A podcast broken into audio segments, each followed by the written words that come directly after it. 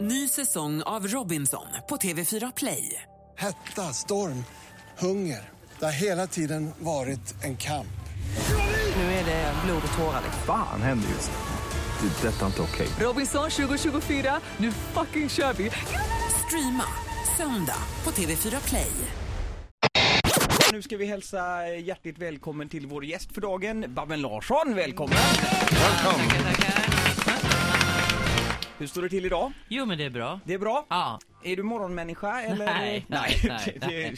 Nästan ingen av våra gäster är morgonmänniskor. Nej, men de har, ni håller ju på helt andra tider än vad vi gör ofta. det är ju så. Det är Så är ju det. typiskt artister också. Men du har sovit i stan i natt eller? Det har jag gjort. Ja. Vi, eh, jag kom ner igår och vi repte igår på eftermiddagen. Ja, för Mm. du är alltså aktuell då med Vad hände? Ett lyckligt liv i två akter på Lisebergsteatern. Ja. Men- Med Berätta. både humor och allvar skulle jag tro. va? Det är en blandning av humor och allvar. Det är eh, en eh, enmansshow som eh, handlar om de senaste fem åren i mitt liv. Och eh, de har varit ganska händelserika. Det har varit upp och ner och ja, väldigt berg och dalbana. Lite balder så. och, eh, och sen så har jag musiker med mig då, tre stycken. Mycket duktiga, bra musiker. Eh, och så har vi satt ihop den här showen. Den, har, eh, den hade premiär i oktober i Stockholm.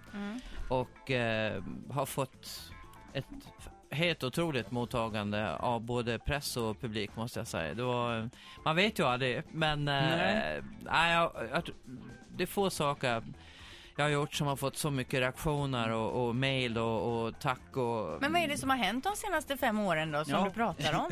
Ja, jag pratar om, eh, ja, det började med att jag skilde mig, vi sålde huset, eh, flyttade till lägenhet, eh, dottern växte upp, eh, föräldrarna blir sjuka, går bort, eh, hittar ny kärlek. Ja, väldigt upp och ner kan man säga.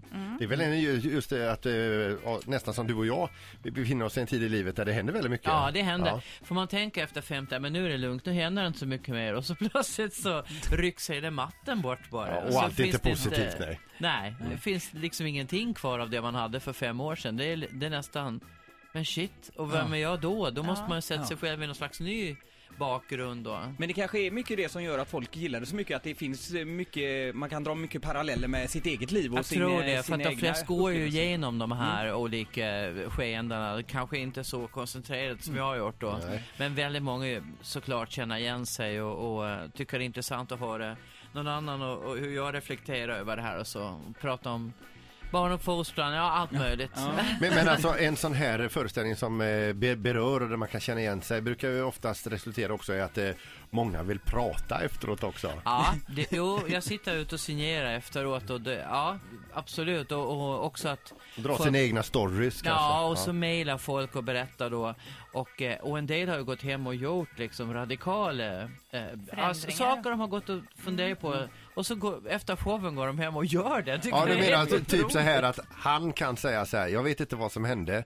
Hon fick en biljett till Babben utav mig och nu bor jag i en etta med kokskåp. Men Babben, hur länge så, kör ni på Lisebergsteatern? Vi kör sex eh, veckor. Mm. Så till och med första helgen i mars. Kommer du, då kommer du vara mycket i Det Göteborg. kommer vara jättemycket i Göteborg. Vad Det här har är- du för förhållande till Göteborg? Jag har ett gott förhållande till Göteborg för jag bodde här fem år på 80-talet. Mm. Och då jobbade jag i en friteatergrupp som heter Ateljéteatern. Som låg på Kungstorget, mittemot saluhallen där. Mm. Ja, just det. Så vi och Nationalteatern låg liksom vägg i vägg där eh, under en period. Och vi spelade mycket barnteater, men gjorde också en del shower nere på Ölhallen 7 där. Ja, Ja, just just det. det. Ja. Ja. Kanske inte världens största lokal då. Mm. Nej, det var inte stort. Det var Men väldigt- intimt. väldigt gemytlig. Ungefär som den här studion ungefär. Och, eh, så, så jag bodde först på Kungshöjd på Hvitfeldtsgatan i fyra år och sen på Sveagatan. Så eh, jag känner mig hemma här. Ja, Ja, På härligt. 80-talet och så Maria Vidal var hon säkert ute och dansade till Babben här också vet du. Ja, det ja. var ju 80-talet. Ja, precis. Jag läser också på din hemsida då. Stand-up håller du på med. Du skriver, du föreläser, du sjunger och du är programledare. Ja. Vad har du liksom kvar som du skulle vilja testa på? Porrstjärna.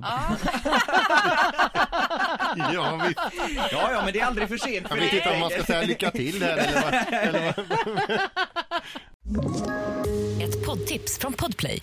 I podden Något Kaiko garanterar östgötarna Brutti och jag, Davva, dig en stor dos skratt.